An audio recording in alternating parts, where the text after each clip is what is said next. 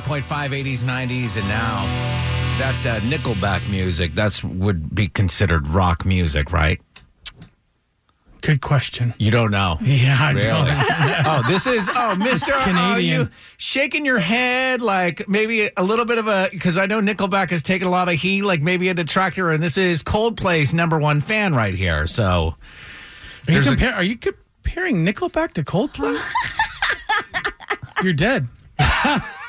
moving Your on. last day on Earth. Congrats. Do you know, like, it's, obviously, this happens at least once a day. A song comes on the radio, and you're like, whoa. It's not a Nickelback or Coldplay song, but you're like, whoa. And it actually can, has the ability to transport you back to a certain time. It's like a smell or something. Yeah.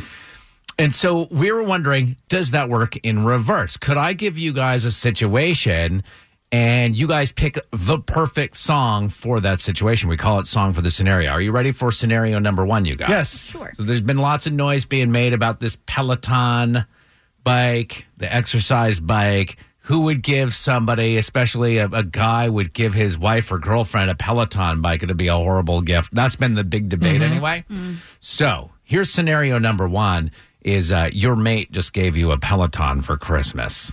What song is playing as you do your first workout on that bike? Kara, you want to start us off? Sure. I would be very upset with my husband, Ryan. Very upset with my husband, Ryan. And I'd have to play a little Taylor Swift. Wow. Oh.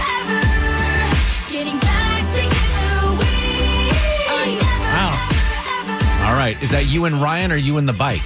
Both. Both. That escalated quickly. How about you, Drex? What song would be playing? I took the opposite. You know, I, it's a shiny new toy, so I'd be all jazzed up. I will, I will, will have ordered new shoes to ride said bike, and I, I, I'd be ready to go. Actually, I would be.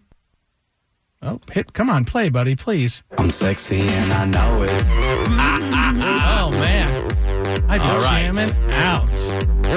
Jiggling and sweaty. and I'm That's every gonna day. Picture I have don't to want. go with the winner of round number one is Kara. Oh, come on. Sorry. All right, six months later, you've worked out on this thing two times. Right. It's covered with clothes. Mm-hmm. What song is playing each time you walk by this monstrosity? Kara? oh, I'm so over it sitting there. I just want to play it some JoJo. Ah! Ah, oh, it's good.